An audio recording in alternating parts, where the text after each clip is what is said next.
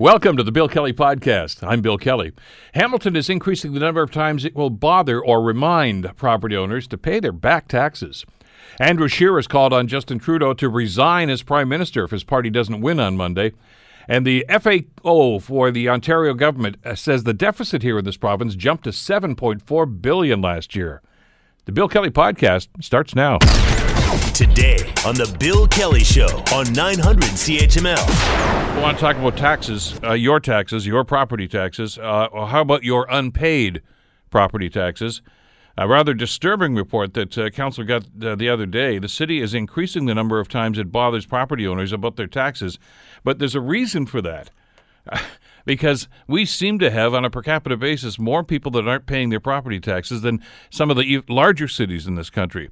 Joining us to talk about this is uh, Jason Farr, the councillor for downtown Ward 2. And uh, Jay, first of all, thanks for the time on a busy day. Glad you could join us today. Uh, happy to do it, Bill. And if we have time, I give me 30 seconds at the end of this chat, and I'll update you on the Gore buildings. I know you're always keen yeah. to hear. Good stuff. Yeah, well, let's Okay. do that. Okay. Uh, Okay. Let's let's get into the tax thing, and and uh, and I understand that there's some always going to be some people that are going to be a little tardy in, in, in paying the taxes. But what's what's the rationale here? The numbers here are rather staggering. Yeah, and we learned that um, uh, through the budget process last year, and ultimately uh, Mayor Fred and uh, Arlene Vanderbeek uh, moved a motion back in April to have staff report back on some of the things we might do to mitigate this issue. And the issue is that we have close to 74 million in uncollected property taxes. So people that have uh, gone through a three-year period of not paying their property taxes, and uh, there's a number of reasons that the report uh, cited, Bill, as to why. Uh, in some cases, it's a landlord issue where they actually felt that that was the responsibility of their tenants to pay property taxes. I thought that one was odd. Um, estate sales that are being, um, you know, encumbered or delayed. Uh, financial hardships, obviously, is among one of the most uh, prevalent uh, reasons for, uh, you know, at least what this report identified as uh, arrears are happening in this city, and um, and in some cases, and you're well aware of this too, uh, some of these properties are in the midst of an appeal uh, with MPAC, uh, ultimately the city, and so uh, through that appeal process, they feel it's not relevant to pay their taxes. They're waiting for the outcomes. There's other reasons, but uh, for the most part, those ones were were identified in the report. One of the more, more disturbing aspects of this, uh, when your uh, finance guy Mike Zegarac was talking to you guys about this, um, as he says, some people just uh, don't think that paying taxes is a priority, uh, not their highest priority, uh, which I find rather disturbing. I mean, it's a responsibility, it's a civic responsibility, but I guess they figured out what the heck the city's going to, they'll give it, they'll back off. And other cities are a lot more punitive about this. And my understanding, Jay, is that this city, Hamilton, does not send bailiffs out. They don't come banging on the door saying, Where's our money? Uh, some municipalities do. Uh, you've decided to take the path of least resistance here, but is it effective? We are definitely uh, more lenient than most. There's no doubt about it. And first of all, we always appreciate uh, Mr. Zegarac's candor, and it certainly is true. And it is disturbing when you consider that you know folks are just not paying, and and there's there is that responsibility. Seventy four million goes a long way in you know fixing roads or rec centers and doing all the things we do when we collect those taxes municipally. So Build yourself a Um, nice size arena with that kind of money. Yeah, I'm right just saying. I'm just saying. Right around the- I hadn't thought of that. Uh, leave it to you to think of that. Yes, no. Uh, there's there's much we could do with 74 million, and so we we we've made an effort. I mean, we are uh, uh, uh, more lenient than most. Uh, I think Kitchener in the report and Waterloo in terms of how we collect are are as lenient. Uh, we don't have as many tax sales as a result of the three years of non-payment. We're, as you know, able to go into uh, a, a tax sale scenario. We take over the property, we sell it. Um, Sudbury and Windsor win uh, that recognition, but we're up there, and and you know, you know, t- a lot of tax sales.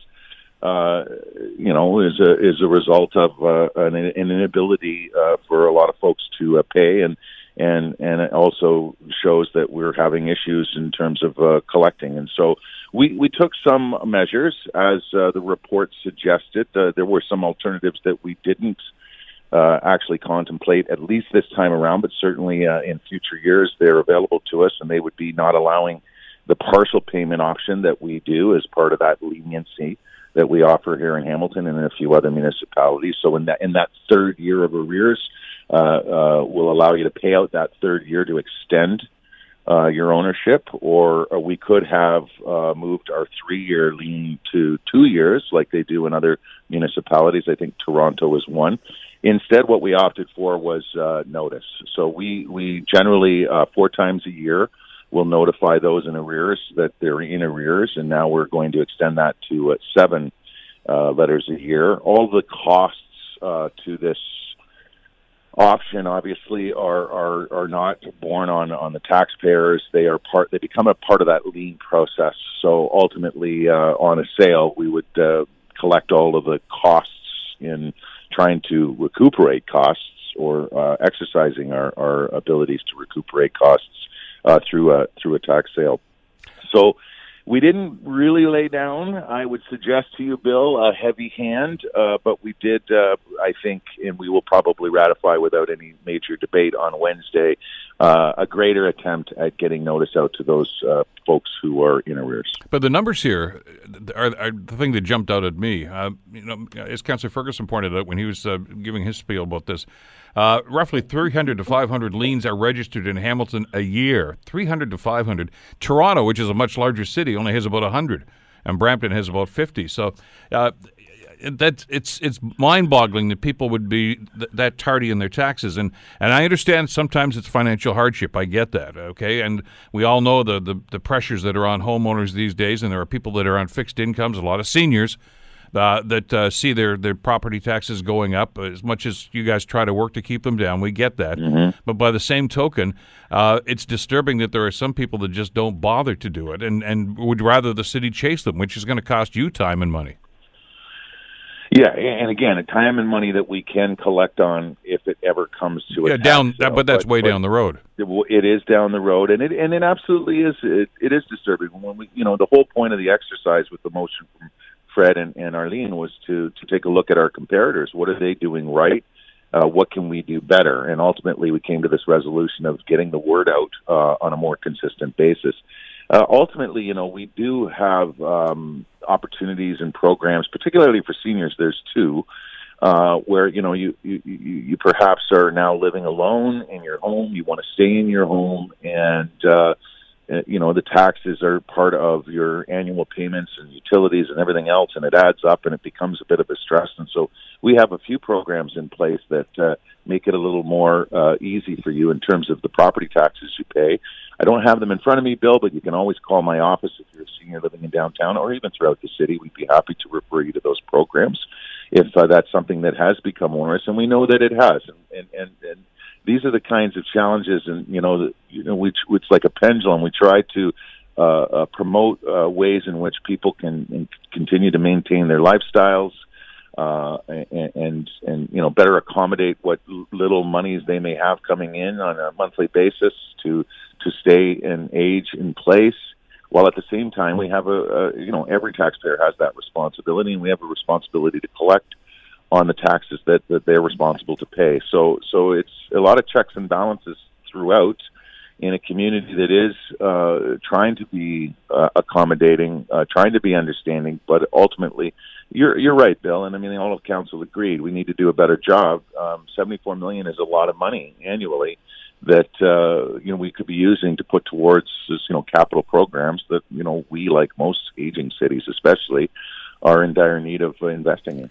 There, there was a program in place, uh, and I don't know when you guys bought your place years ago, but uh, you, when you dealt with a bank and got a mortgage, an awful lot of the time, the bank would look after the taxes. It would be rolled into your, your mortgage price, uh, but they'd pay the taxes for you every three or four months or whatever the deal is. Uh, most right. banks, most banks don't offer that anymore for one reason or another because they're cutting back on services, I guess uh, which puts a little more pressure on, on individuals now because they've got to come out of those, are out of pocket expenses now, as opposed to something that would just automatically come out every uh, couple of months for them. So that's that's going to cause some added pressure. But the other aspect of this, and this goes all the way back to when I was on council and we used to get these reports is uh, the finance team at that time was saying part of the problem here are out of town landlords uh, who don't really seem to have a whole lot of uh, uh interest, I guess, uh, to use that financial expression, to pay taxes in another city. They want the house, but they're living someplace else. And yeah, go ahead and chase me, and eventually they'll they'll pay up more. But it's it's it's an ongoing problem, and I know a lot of that is student housing and some other places like this. Is that still a problem for you now? Well, I would suspect it is. It wasn't part of what was reported back to us, but uh, I, I, all bet, and as you're alluding to, Bill, uh, those delinquent landlords that have issues with the city that go beyond uh, paying taxes, property standards, um, and other issues. And yeah, there's, there's a long list of things like that they cause problems. And we're on McMaster and, and, and Mohawk.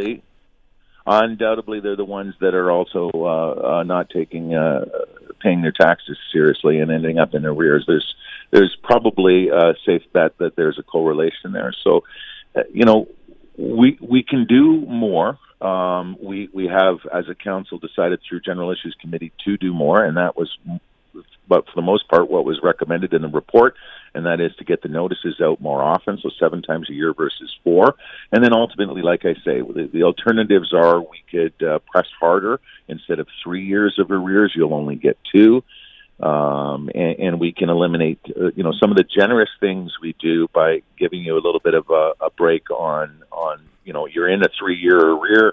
We're ready to take a lien, pay us for that third year, and we'll give you an extension. And we could even get rid of, of extensions altogether. And some municipalities do that too. Are they successful by being aggressive? It may appear that some are. Um, you know, the more aggressive you are, perhaps more seriously, some who have property taxes in arrears will take uh, the payment of those arrears more seriously. So, you know, we're, we're watching it a lot more closely. I think it was helpful through the budget process to to you know isolate on this, and you know, kudos to Mayor Fred and and uh, uh, Councillor Anderbeek, Vanderbeek rather to to to recognize that we should probably look more seriously at, at ways in which we can address you know what is a lot of money 74 million close to 74 million is is a lot of money that we could put into services programs and capital Jay, are we doing enough to inform people about the alternative uh, ways of payment? I mean, some people may just look at that bill and say, "Oh my God, I don't have the money," uh, and just throw it in the bottom drawer. Figure, I don't know what I'm going to do. Uh, instead of calling City Hall or their counselor and saying, "Look at what can you do for me?" There are programs in place for people that are in that situation. They may not be aware of them. Yeah, well, so so they can they need to read the notice because the notice will make you aware of ways in which you can work with the city uh, to get back on track. So so you know if, if it's a failure to actually read your mail four times a year now, seven times a year, then you know the onus has got to you got to start looking at you know those, those delinquent uh, uh, uh, owners and and make sure that uh, you know they, they they step up. And so, yeah, I mean, yes, there are. Obviously, we had I think seven or eight identified. I shared with you, you know, four or five here today. But there's there's opportunities probably more in our community. Also, places like Kitchener Waterloo has identified uh, where you you can get into some program. You can. The city is willing to work with you. We've we've you know, as, for as long as I've been around, we've been pretty good that way. Um, and, and in some cases, if you have maybe a, a reason for uh, non-payment that we haven't identified in this report, you know, we have some great staff. We have people and, and counselors that are willing to, you know, work with constituents who may be going through some hardships. And, and like I said, but particularly with the seniors, there's two programs in place where, you know, we're able to step up and, and accommodate and, and you know those are, are widely applauded I think uh, locally and and uh, increasingly, particularly particularly by our seniors population, they're being utilized. So, you know, we understand there's there's different reasons, and, and in the, in most cases, quite obviously, people pay their property taxes. It, we would just like to see uh, more people take it take it seriously. Yeah, and, and listen, I don't think anybody's advocating tossing people out if they're not getting to pay these things. I mean, because everybody's got their own story. I get that, and we don't want to get to that point. Uh, you don't want to be that punitive, but at the same time, uh, like you say, this is this is for a city, and just about every city in in, in Ontario is in the same boat. Uh, that have huge financial challenges these days. Uh, to just you can't turn your back on this kind of in, money. No. I mean, that's what it's all about. Jay, we'll stay in touch. Uh, I got about thirty seconds, a minute left here. Talk to me about Gore. So the demolition has started on the back portion as we speak, and in the spring. Uh, and as noted uh, from an update I received just a few days ago from uh, one of the uh, spokespeople for the proponent, the restoration of the facades in the front, which of course won't be demolished, will begin in the spring.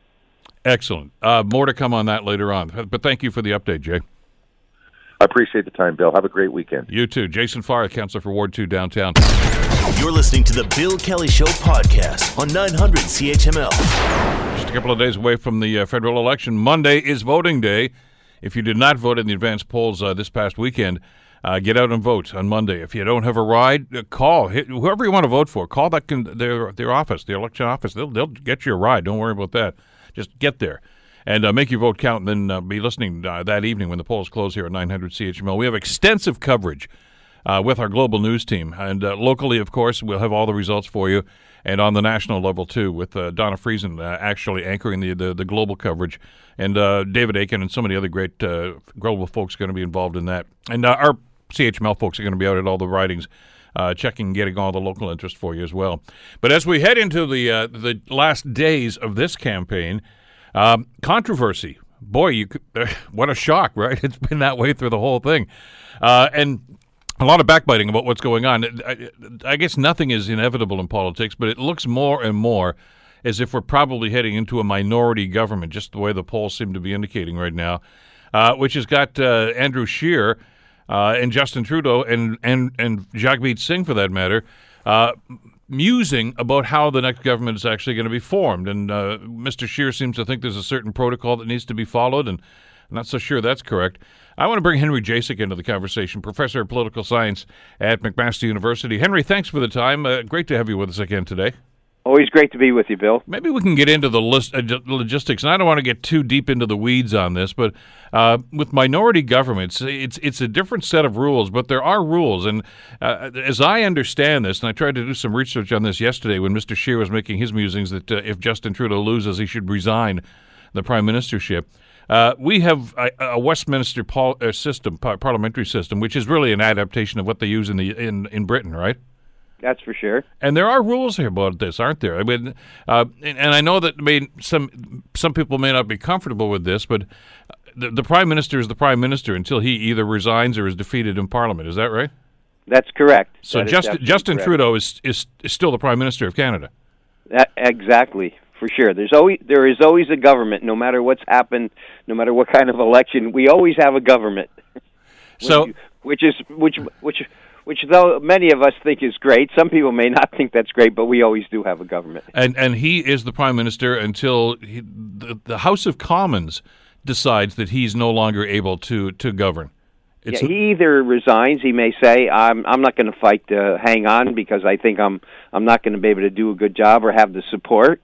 Uh, or he'll st- say, uh, I, "I think I can get a majority in the House of Commons, and uh, and I can stay prime minister. So that's really up to him how whether he wants to do it or not. And uh, and it is amazing at times. Some some prime ministers say, "Oh God, I, I'm just going to give up. I'm not going to try to put put together a minority government or a coalition government." Uh, and they've lost the will to govern. Uh, and the system says, "Yeah, we can understand that." And uh, but other people say they're going to hang on. So uh, yeah, so Scheer has got it really wrong. Scheer is making up rules that don't exist. Um, the the uh, the prime minister is the prime minister until he's no longer the prime minister, and it's his call uh, or the House of Commons call uh, to get rid of him. Well, and and you know we don't know all the stuff that goes on. For instance, when the winner of the election goes to see the governor general, but one of the first questions they ask, and I know this from my old civics classes, Henry, uh, right. is can you form a government? Uh, exactly. And, and if the answer is no, well, then what are you doing here? Uh, they've usually done their homework on that beforehand to see whether or not they can do this. Uh, you're yeah. right. Uh, you're right. Paul Martin didn't bother to do that. Uh, a number of people have just said, "I forget about it," because I, I really don't want to form a, uh, any sort of alliances. You know, what's done is done, and they move on.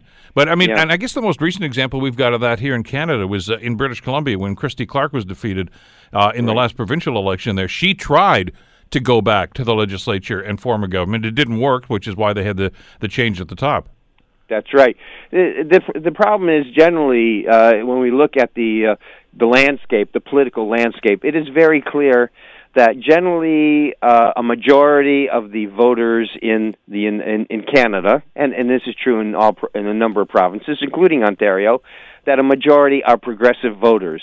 And by that I mean they are willing to support one of the three progressive parties the Liberal Party, which is mildly progressive, the uh, NDP, which sort of is a middle middle of the road progressive or your standard social social democratic party, and and the Greens, which are also a progressive party, but they're way over you know farther farther to the left. Mm-hmm. But that but people are willing to move among those three groups. You put those three groups together, and you have a majority of the voters. As a matter of fact, you put the Liberal voters together with the NDP voters, you have a majority. Uh, now the question is, do, will you have a majority of of, of uh, members if you put together the NDP and the uh, and and the Liberals? That's what a lot of people are talking about, and I think they are l- overlooking something. So let me give it this to, Yeah. to our listeners to, because the, it, I think uh, people are missing this point. Uh, Recently, uh, the leader of the Bloc Québécois said he is not going to defeat or or support any particular government. This is a Bloc Québécois uh, view that they they in our last constitutional crisis, which was in 2008, they behaved the same way. So what you need to do is you don't you, you, people are thinking, well, 170 seats is needed for a majority. Well, that is not true. What we are have to wait and see how many seats the Bloc Québécois gets we subtract that from 338, which is the total number of seats, and then you take a majority of that, and that's going to be less than 170. And most people are expecting, when you put the Liberal seats together and the NDP seats together, they're going to be over that particular mark. So, he, what the Conservatives can see is that it's not going to be all that hard if Trudeau is willing to have a uh, an, an arrangement with the NDP uh, the NDP has said we'll do just about anything. You know, we'll have all sort, we'll have agreements. We can have a coalition. We're open to essentially keeping the conservatives out of power, so they're willing to deal. And it's all up now to Trudeau. At when he, on election night, when he looks at the returns, is he willing to make an agreement with the NDP? Um, I sus- he doesn't want to talk about it. I suspect he will but we'll we'll have to wait and see. I, I think part of the confusion here too, Henry, is a lot of people conflate the idea of, of minority government with coalition, and and there are two thirds. There's only ever been one coalition government, federal government here, and that was 1917, and, Right. and it's really a contractual thing, isn't it?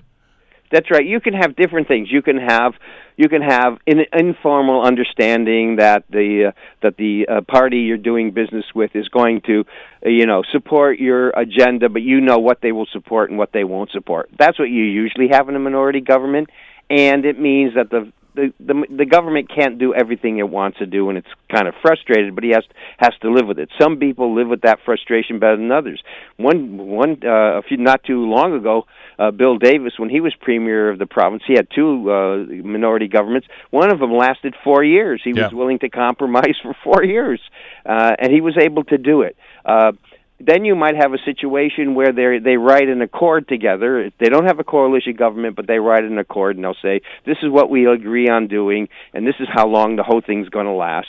And the Liberals under David Peterson and Bob Rae under the NDP made that agreement. That's right, yeah. In 19 in 1987.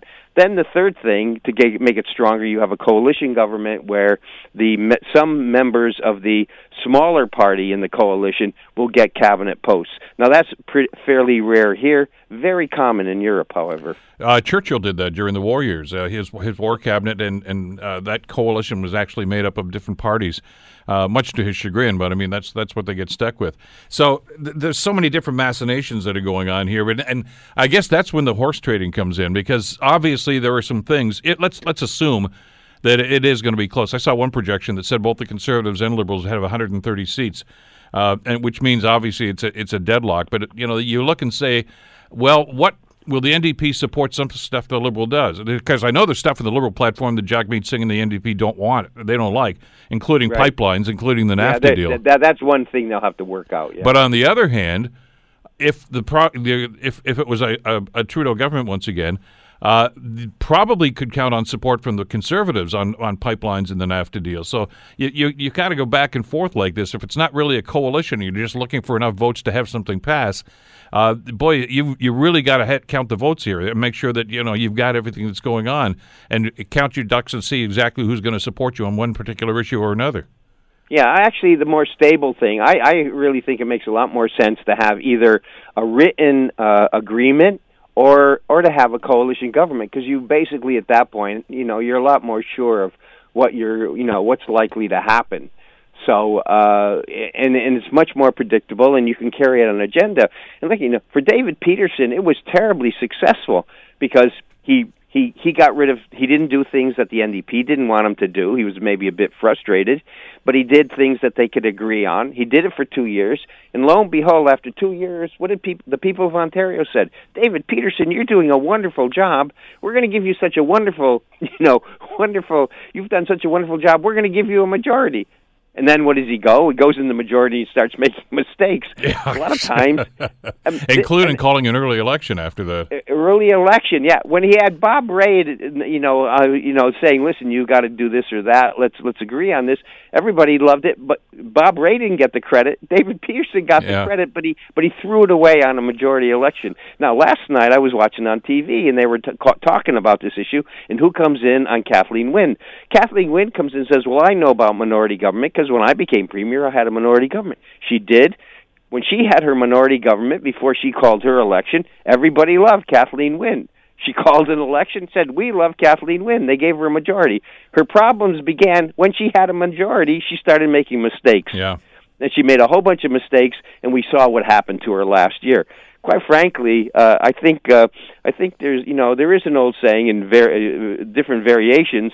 You know, two heads are better than one, and sometimes you know, uh, or other people say uh, all of us in the room are smarter than any one of us, and that's the problem. Is when you ha- when you have one person who's calling the shots, they're likely to make mistakes because there's no uh, you know there's no leverage on them. There's no no one to tell them they can't do it. They're the boss, and they good or bad they do things, and and guess what? They're likely to do things that uh, you know that are that are that people are not going to like, and uh, because they don't have any check on them. So quite frankly, I think if you have a coalition government uh, where you have an understanding between the two leaders, you're probably going to have pretty good government. And uh, I don't know if we're going to get that, but I certainly would think. Uh, you know, uh, it, it would it would be nice to see. I, I I really would like to see how that would work out because, quite frankly, I think Trudeau and Jagmeet Singh could could work things out and and probably run a pretty good government. Well, in past governments like that, and as I say, they haven't been official coalitions, but you know they've been a, a working agreement. Uh, there's been some pretty important legislation that's passed. I mean, it was it was the Mike or the uh, Mike. I was going to call him Mike Pearson, Lester Pearson. That was his nickname. Right. Uh, Lester Right. Pearson uh, and and Tommy Douglas uh, with the NDP that actually got the, the Medicare program that we have in this country.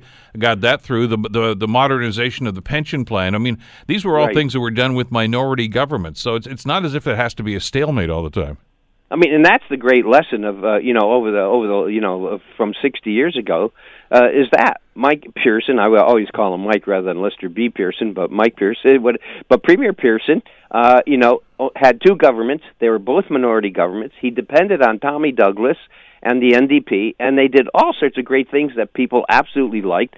So when P- Pearson handed over the you know the the government to to uh, Pierre Trudeau, Pierre got a big uh, a big majority because people looked back and they said, you know, from 63 to 68, the government's really been great and they once again they rewarded the senior partner in this case the liberals and uh, didn't you know didn't didn't give any much credit to Tommy Douglas who I think deserved a heck of a lot of credit for that but he didn't get it and and so uh so it's you know I I think it's in the liberals' interest to have have a coalition government as, as a way of regaining their popularity. Clearly now, uh, you know the liberals have lost, and I'm looking at the overnight surveys that have just come in. Uh, you know the the Liberal Party has lost about about ten percent. Uh, you know it had about 40 41 percent the last time around uh, and it's down it's down to 31% now. So it's it's lost 25% of its support since the last election. It needs a way it needs to get back, and I think one good way of getting back is ha- run a very consensual uh, coalition government, and uh, it's a way for them to come back. And uh, you know, his father did it. His father uh, didn't have a coalitional government, but he had a minority government that he was very astute in 72 to 74. He worked once again uh, with the NDP. Uh, they did some things people liked. They rewarded Pierre Trudeau in uh, in '74 and gave him a, his second majority government. And I think uh, he should look to see w- what his father did in this situation, and maybe even do them one better and have a coalition.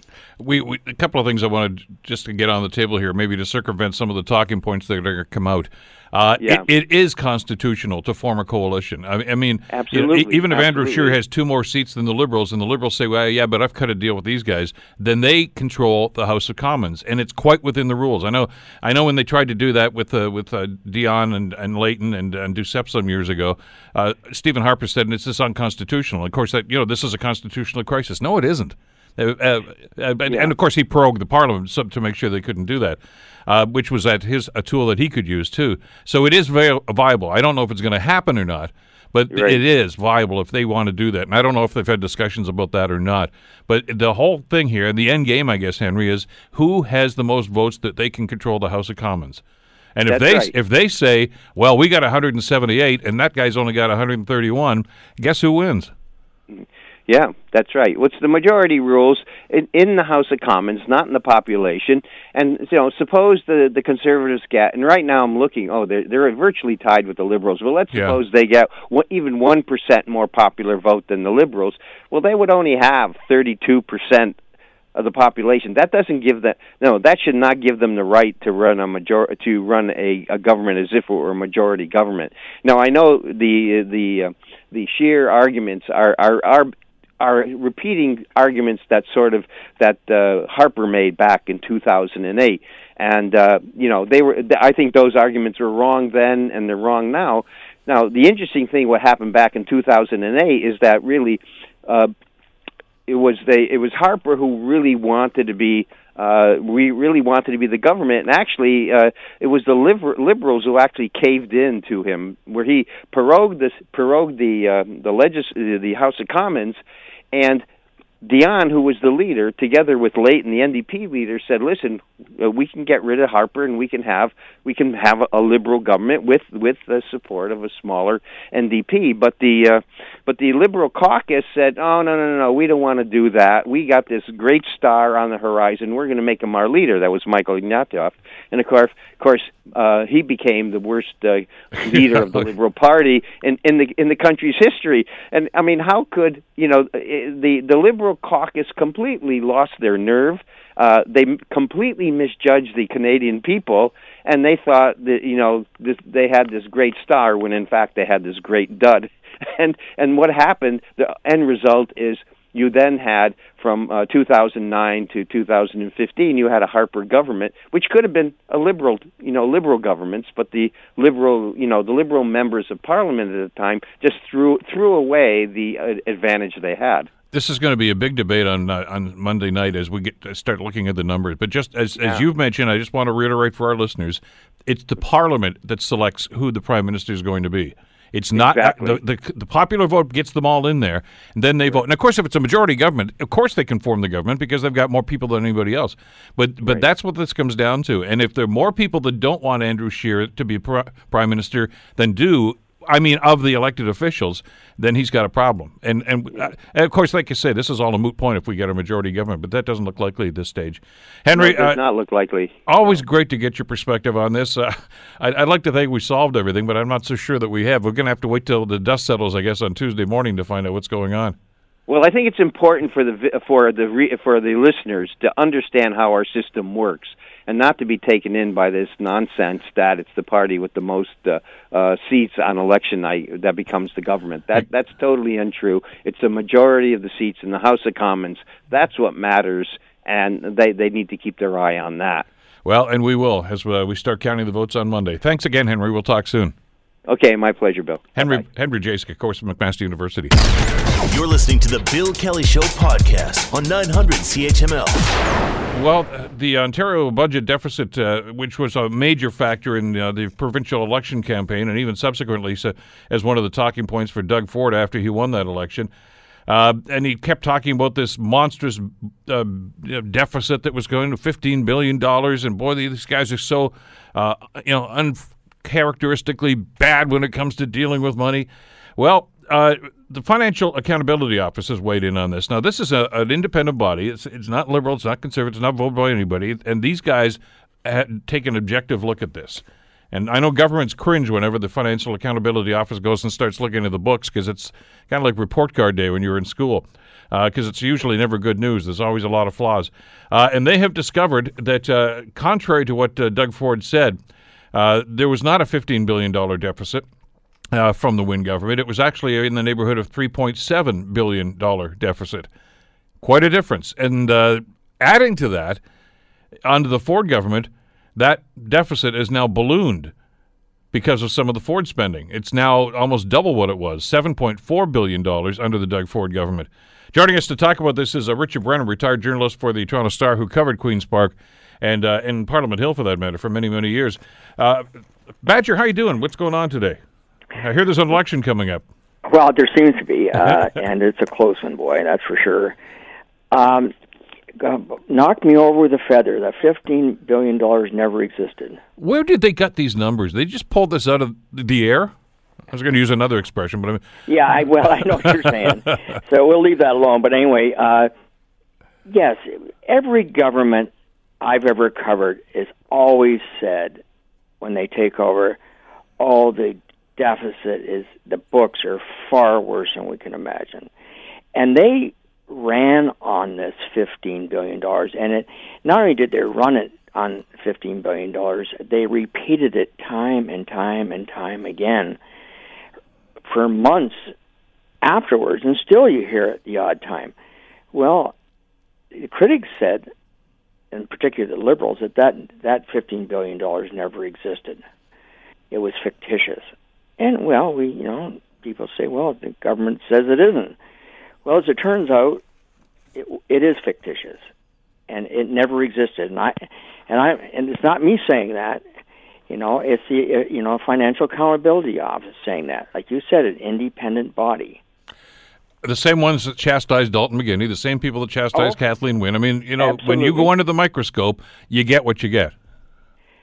Well, and and they made it worse by getting rid of the cap and trade, which actually made the Ontario government money. It was a, you know a cap and trade system that they had with Quebec and, and California, and it actually made them 1.9 billion dollars in revenues. And the first thing that this the Ford government did was get rid of it, and that almost two billion dollars added right onto the deficit immediately. Mm-hmm. And if they hadn't done that, they would be in better shape. Well, I, I, with the math here, 3.7, which is what he said the Kathleen Wynne deficit was, you add $2 billion to that, and you're already up to 4.7, uh, but it's still higher than that. Because one of the other things that Ford said he was going to do was get rid of all those uh, uh, hydro subsidies. He, they're still there. Oh, uh, yeah, they're still there, and, and they're draining the coffers. There's no question. And he says, but he, he's, you know, he's sticking with that because he's saying that he's going to make sure that people's electricity bills are lower. Well, that means subsidies, and so this is it's going to continue then. Well, yeah, he said he was going to lower the. Said, excuse me for one second, just one because even the financial accountability officer says they never say where that money is going to come from to see that Ontarians pay less for their electricity. There's another thing to this too, and it's a bookkeeping measure, and it's, I guess it's it's the other side of this coin of politicians promising that uh, we're going to reduce your taxes, we're going to do this, we're going to do that, we're going to put more money in your pocket. What that always means, and I know you've written about this for years, but, uh, but is that means less revenue coming into the government when they do that, and that's one of the things for for that starting about program cuts. And the the Financial uh, Accountability Office says there were fewer asset sales in 2018, 2019, 900 million dollar reduction in sales and rentals revenue. That's that's another hit this government's taken because of their policies.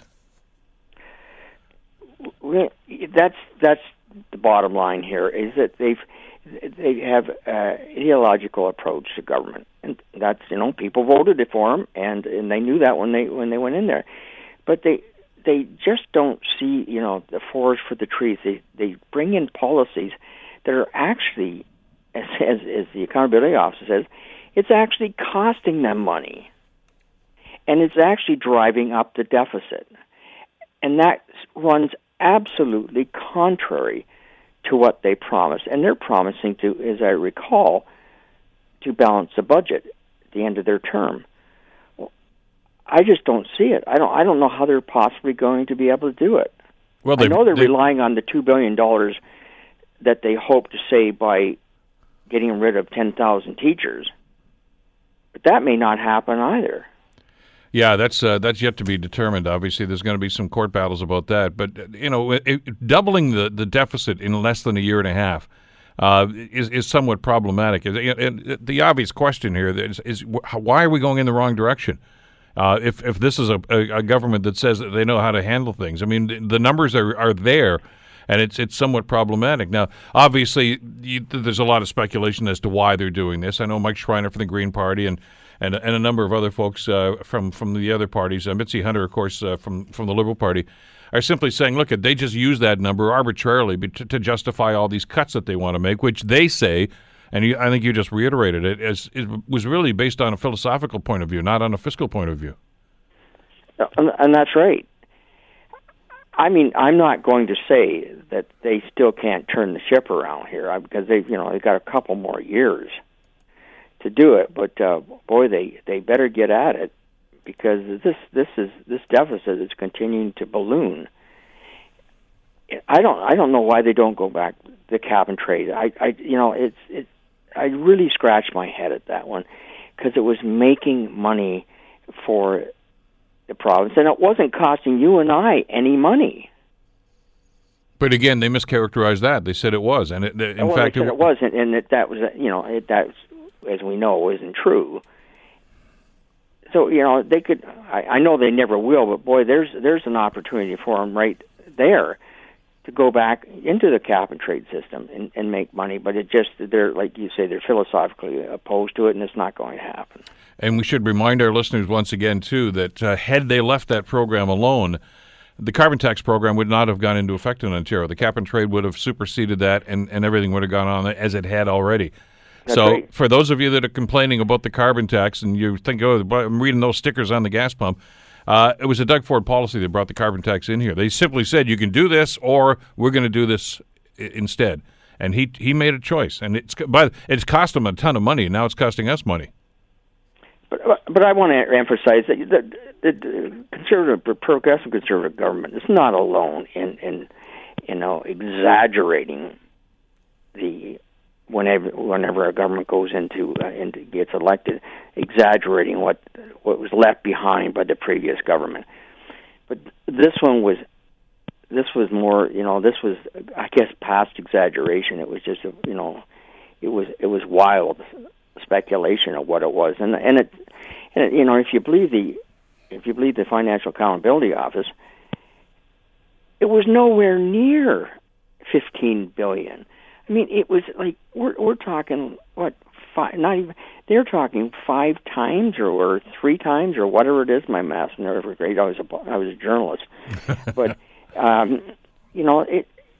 Even if they'd said it was five billion, people would have maybe scratched their head and said, "Well, hold on, you know, they shouldn't do that."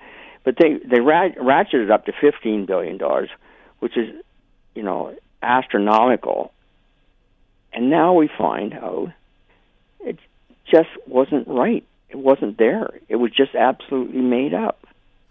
How difficult when you were roaming the halls at Queens Park uh, was to get information like this? Uh, you know, because you heard the government spin, and, and, and there's a little voice inside of your head that's thinking, yeah, I don't care if it's this government or, or the previous governments, and you're thinking, all right, I, I'm smelling something going on here but it's very difficult to, to get real numbers to ascertain this. I mean, obviously, the, the, the Financial Accountability Office can do that. That's their, their mandate. They can do that. But uh, to get that story out there, I mean, you you you cracked a few of them over your, the years, and uh, and you know we thank you for that, and, and others that have cracked stories about Queens Park. But boy, it's it, it's very very difficult to try to get the truth and to try to get real numbers when government starts spinning like this. What's that old, old expression? Figures lie and liars figure. Uh, it's I give great credit to you know I think believe it was the liberal government that brought in this uh, financial accountability office because just like the parliamentary uh, um, office that is similar to this, it really really helps to drive through the uh, bureaucracy to get what the figures really mean. And and and it was I, this wasn't allowed. Uh, you know, this office wasn't around for a lot of my time as a journalist, but it sure helps because it's an independent body, and it what he what he his office says is you know is gold, and it, like you said pre, private or previously, is that every government hates to see this office look into their books. And journalists have sat down and they have figured it out, but I'll tell you, it's it's not easily done. Yeah, uh, there's uh, the other body, of course, is the Auditor General, and, and they come out with an annual report. But every time that happens, and, and we have the Auditor General on, and, the, and Bonnie Lysyk in this case uh, crunches the numbers and tells us. Invariably, the next day, the finance minister of the day comes back and says, "Yeah, well, we just don't believe that. We don't buy that. We don't agree with that." Uh, and and I know the same thing is going to happen here from this report from the Financial Accountability Office. Uh, well, th- there doesn't yeah, seem to be any. There doesn't seem to be any accountability. The government can just dismiss it and say, "Yeah, so." Well, the government would be smart if they just say nothing. Yeah. Because the liberals were the the liberals were the government that first I'd ever heard of in in my you know forty plus years. I ever heard of a government saying that the auditor general was you know was basically loony, and it was the liberals that started doing that, and I, it was shocking, quite frankly. But I, I don't know if I don't. I think the uh, conservatives are a little smarter than that, and they may just just keep a lid on this and not say anything and hope it blows away. But will it? I mean, this is this is a, a big amount of money, and and you you know that right now you've got teachers unions that are, are going to be coming to the table, and they're going to say, "Look, we want a better deal than what we've had." Uh, you've got other people that are going to be coming up there, and the, the, we just talked about the autism program again yesterday, and there's some major concerns about that. Uh, this idea that uh, woe is us, we just don't have any money, uh, just got shot full of holes here by this report. Essentially, uh, you had money and, and you blown it. I mean, you, you you're making the Wynne government look thrifty. Well, I'm going to be the devil's advocate here because now they can say that you know they might say, well, maybe we miscalculated, and that'll just be a, a thrown away. Uh, but they can say now, well, look at it, we're spending far more money than we anticipated, and that we can't afford to give you teachers and others an increase. And I'll, I will bet you that's a that's a tack they're going to take and and it's supported by by what the uh, you know the accountability office is saying. Yeah, they can simply use these numbers to their own benefit now, can't they? Absolutely. In, in that particular instance, anyway. And uh, I, you know, if I was doing it, I certainly would. How's and how's that going to end up? Well, people will say, well, you know, it's uh, they'll they'll they won't believe entirely that you know the the the true believers won't believe that the accountability office number one and people you know when you start talking billions of dollars and i've always found this in, in my career people just kind of shut down yeah they gloss they, over yeah they just you know it, it doesn't mean anything you know, like a million, a million, you know, for you and I, a million dollars still means a heck of a lot of money. But when you start talking about a billion dollars, it's just hard to comprehend. So I think people, for the most part, will just, you know, gloss over this and say, "Oh well, it's just, you know, it's a it's a fight over, you know, a few billion dollars, uh, and that's what it is." and the the concern, I, I, guess, from the Financial Accountability Office, and, and for those of us, I guess, that would like our government to be fiscally responsible, uh, is is this a one day story? I mean, you know, we, have got a federal election. Uh, you know how the news cycle works. Everything gets bunched aside, and then all of a sudden, this is more important. This is more important. Uh, and, and I agree with you. I, I just think this is, a, you know, there's another shiny object will come along, which is the election and this will be not completely forgotten about it, but it, the uh, certainly the light will be taken off it. And we still don't know when the legislature is going to resume, do we? Um, well, after the election, sometime. Yeah. Uh, I think it's. I think there is a date. I, um, but it's it's it's post federal election. That's for sure. Yeah. Well, and again, like you say, so what are you what are you betting there, Bill? Who's gonna who's gonna win this federal election? Uh, it's going to be a dead heat. Uh, I can tell you this: I, have had sources that have told me, uh, notwithstanding Andrew Scheer's, uh, you know, a, a protestation that there's a secret deal being worked out between the NDP and the Liberals. Uh, my sources tell me that uh, that the Conservatives have had a number of conversations with the Bloc about forming uh, some sort of an alliance.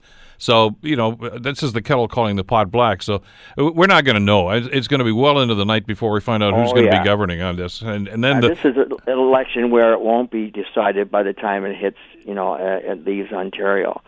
This is one that's going to go right across the country before it's decided, which is kind of nice in a way because, you know, guy, if you lived you lived out in Br- British Columbia, often the whole thing's done before it even reaches you. Yeah, exactly. It's going to be a different animal this time. We got to run. We're just about out of time. Uh, There as go. always, th- thanks so much for this, Richard. Have a great weekend. Yeah, you too. Bye bye. Richard Brennan, of course. The Bill Kelly Show, weekdays from 9 to noon on 900 CHML. The Bill Kelly Podcast is available on Apple Podcast, Google Podcast, or wherever you get your podcasts from. You can also listen to The Bill Kelly Show weekdays from 9 till noon on 900 CHML. I'm Bill Kelly. Thanks again for listening. And don't forget to subscribe to the podcast. It's free, so you never miss an episode. And make sure that you rate and review.